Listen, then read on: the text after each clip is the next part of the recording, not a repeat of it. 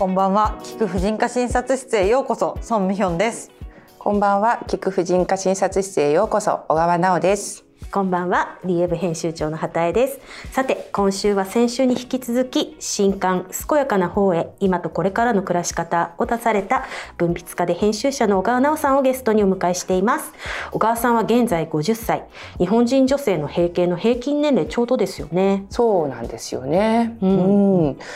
でもまあ今は特にそんなに、えーと、更年期ぽいような症状に悩んでるかっていうとそんなことはないんですけどね。そうですよね。私は小川さんの2歳上なんですけれどもやはりまだ閉経は迎えていなくって、うん、かつ更年期かなこの不調はっていうその分かりやすい症状みたいな特に出ていないので、はい、なんかそういう意味ではあのこのまま行ってくれるといいなっていう期待は、ね、持ってたりはするんですけど でも小川さんこのなんかこの年齢になると、ちょっとした不調があると、うん、自分でもあれ？これって更年期じゃないの？って思ったり、うん。はい、あと周囲の人たちも、悪気はないと思うんですけれど それって更年期じゃない？みたいな感じですごい言われません？言われますね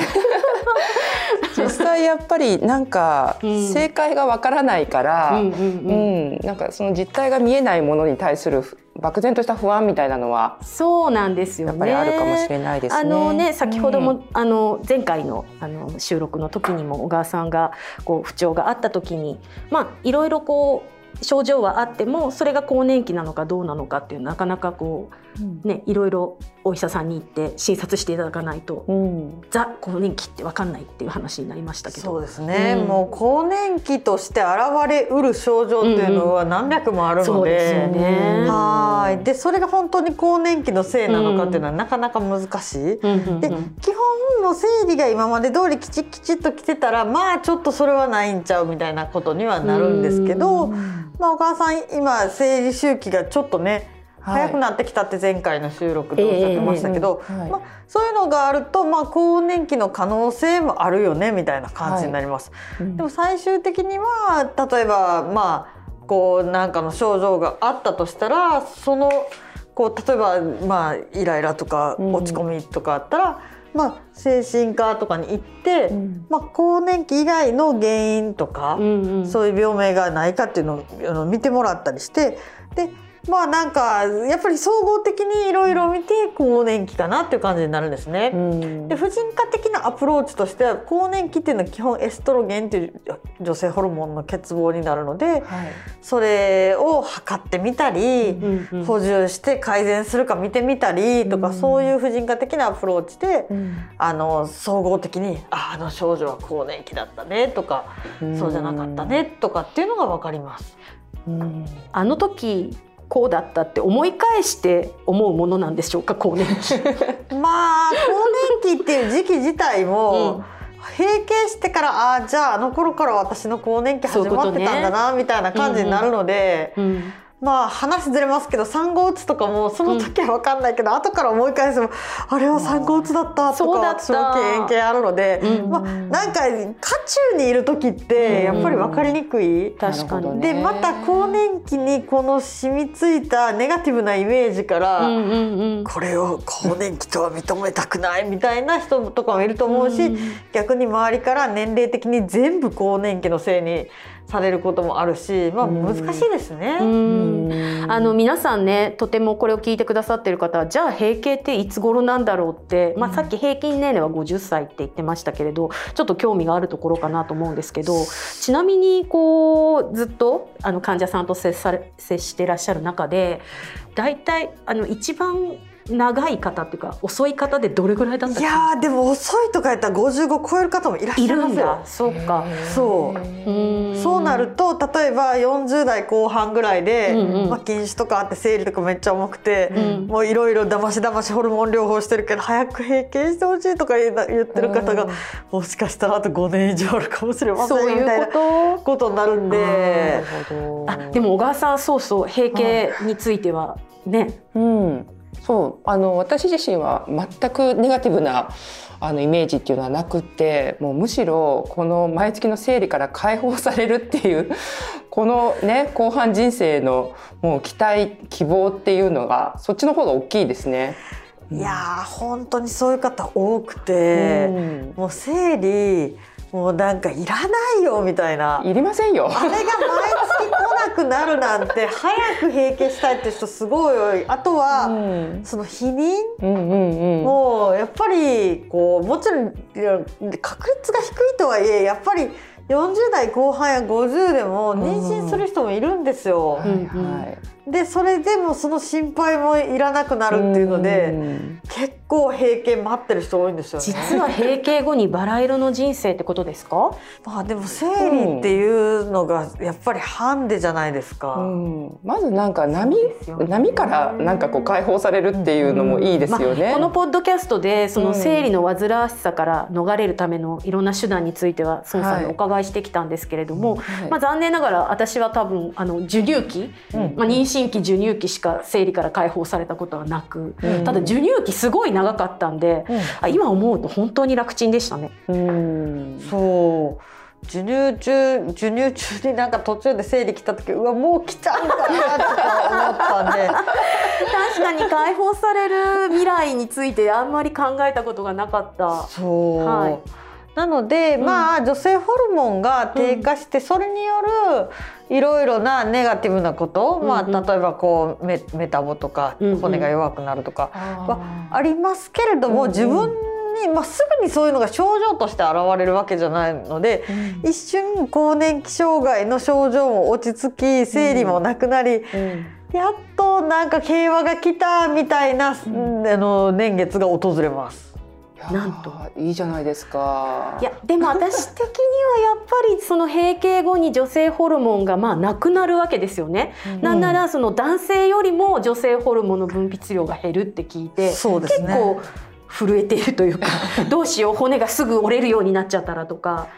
そうですね、はい、なのでそれはまあもちろん平和だからって何もしなくても健康っていう意味とはまたちょっと違うので、うん、やっぱり将来の骨粗しょう症とかを考えるとホルモン補充はたとえ今自覚症状に煩わされてない人でももちろん意味のあるものです。うんうんうんただまあお医者さんの中には症状ないんだったらホルモン補充しなくていいですよみたいな人もいるので、うんうん、まあ患者さん自身の希望をおっしゃっていただく必要があるんですけど、うん、まあ、まあ、少なくとも私自身は、えー、自分の卵巣が引退して、まあ、女性ホルモンを出さなくなった後は補充したいと考えていますし。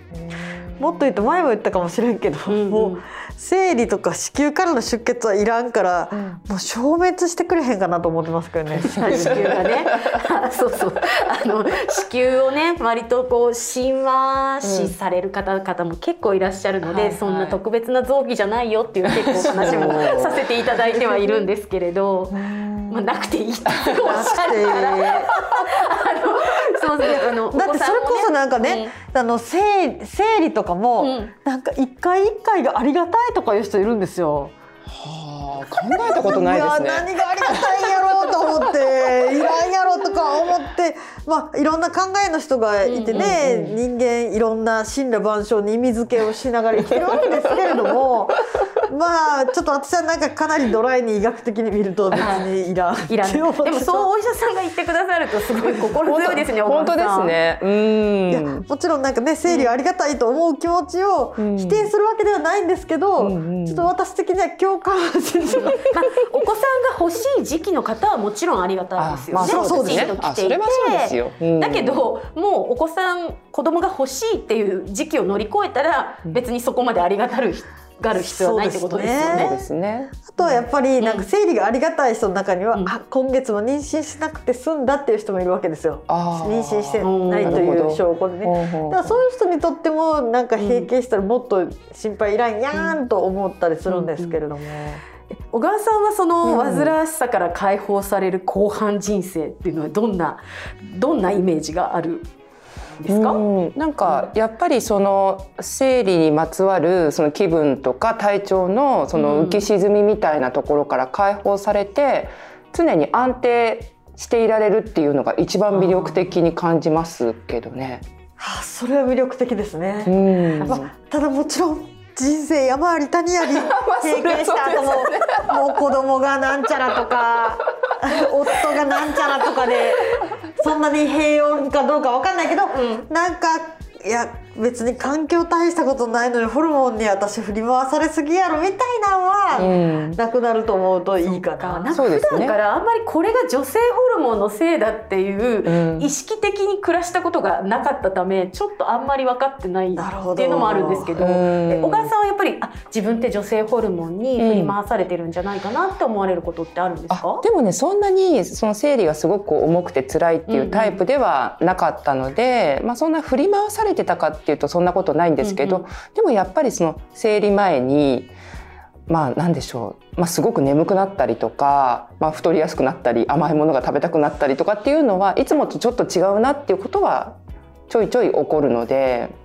そういうことはなくなっていくんですよね。まあそういうなんか自分が自分じゃない的な感じの、うんうんはなくなっていくのうで、ん。うんまあそういう意味では平和だと思います。うんうんうんうんちょっとだけ楽しみにないってや楽きました。しみでしょう、はいいらんでしょいやもう私は完全にいらないですけど本当長引きそうだなっていうのが今の実感としてはあるですね。意外ともういい年なんですけど。ほんまになんか閉経や更年期をネガティブに言わなくていいと思うんです確かに、よね。そうですよね、うん。ただ本当にその今小川さんもあまり更年期と言われるようなその不調大きな不調はないっておっしゃってるし私もあんまりもうそれが何の不調なのかわからない状態で日々暮らしているのでそういう意味でじゃあ更年期なので何とかしてくださいって孫さんのところに駆け込む必要性は今あまりない状態にはいるんですけれど、うんでもやっぱりその閉経後に女性ホルモンが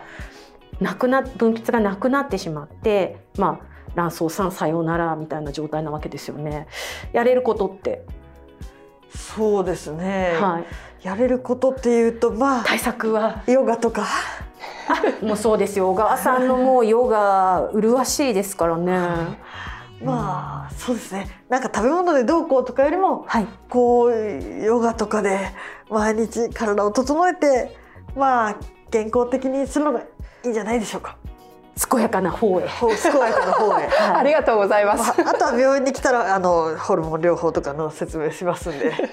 はい、私もうあの積極的に補充していく気そうですね。気持ち満々です。そうですね。私も今日お話伺って、ね。そう特に自覚症状なくてはい。も補充した方がいいっていうのは、だってなくなるのは症状なくてもなくなるのはみんな共通ですもんね。うん。そうですね。あの私だけ残るとかそういうことないんですよね。ずっとある人はいないと思いますよ。は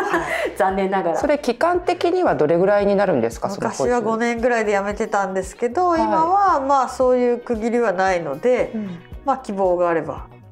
あのずっとみたいな感じになってますけれども。まあ、とりあえず小川さんまだ50歳なので続けていただき、またなんかそういうのがアップデートされたらそれの通りにすればいいと思います。なるほどなんかあの思うのは小川さんのご著書を拝見し拝読して、まあ、私はなんかこういろんなこう不調の原因みたいのがこう周りにありすぎてですねそれをこう取り除いて更年期だって特定するのは難しいんですけれどもうなんといっても小川さんの暮らし方はもう健やか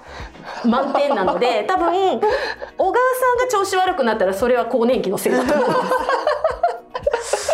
うんまあそうかもしれません。そう分かりやすいかもしれない差が。まあ、とりあえず普段から健やかに暮らすといいよっていうことですね。そうですね。はい。皆さんぜひ本読んでいただければと思います。はい。ぜひぜひよろしくお願いしはいあのます、こんな風にあの楽しくトークしてまいりまして、あのまだまだお話ししていたい気持ちでいっぱいなんですけれども、まあそろそろこちらお時間ということで、実は小川さんと私は Voicy にて。この宋さんの聞く婦人科診察室の収録アフタートークをはい。させていただきたいと思っております。はーい。えーっとですね、こちら今日、えー公開になっておりますが、今日の21時、はい。1月30日21時から、はい。えー生放送でお届けしたいと思います。はい。ぜひ。えー前編が、えー私たちのリエブのチャンネル「そうさんの聞く婦人科診察室で」はい。そして後編で小川さんのボイシーチャンネルこれ編集部にもとってもファンが多いんですけれども、小川直の家が好きになるラジオにお邪魔して、アフタートークさせていただきたいと思います。はい楽しみですよろしくおよ願いしろしくお願いしまますす。あのボイシーへのリンンクはリエブの連載ページにも貼っておきますし、あの各種 SNS でもお知らせしたいかなと思っていますので、そちらから入ってきていただければと思います。はい、よろしくお願いします。よろしくお願いしますあの実は私も小川さんと同じ松戸市民なので。そうなんですよね。はい、あのちょっとディープ地元トークとかできたらいいななんて思ってます。楽しみ。はい、よろしくお願いいたします。はい、よろしくお願いします。宋さんありがとうございました。ありがとうございましたはい、ぜひあの更年期や小川さんゲスト会についての感想をですね、 Voicy のコメント欄やメールアドレス婦人科アットマーク hp プラスドット jp にいただけたら嬉しいです。反応欲しいですよね、孫さん。そうですねはい、よろしくお願いいたします。ますじゃあまた来週。ありがとうございました。小川さんありがとうございました。ありがとうございます。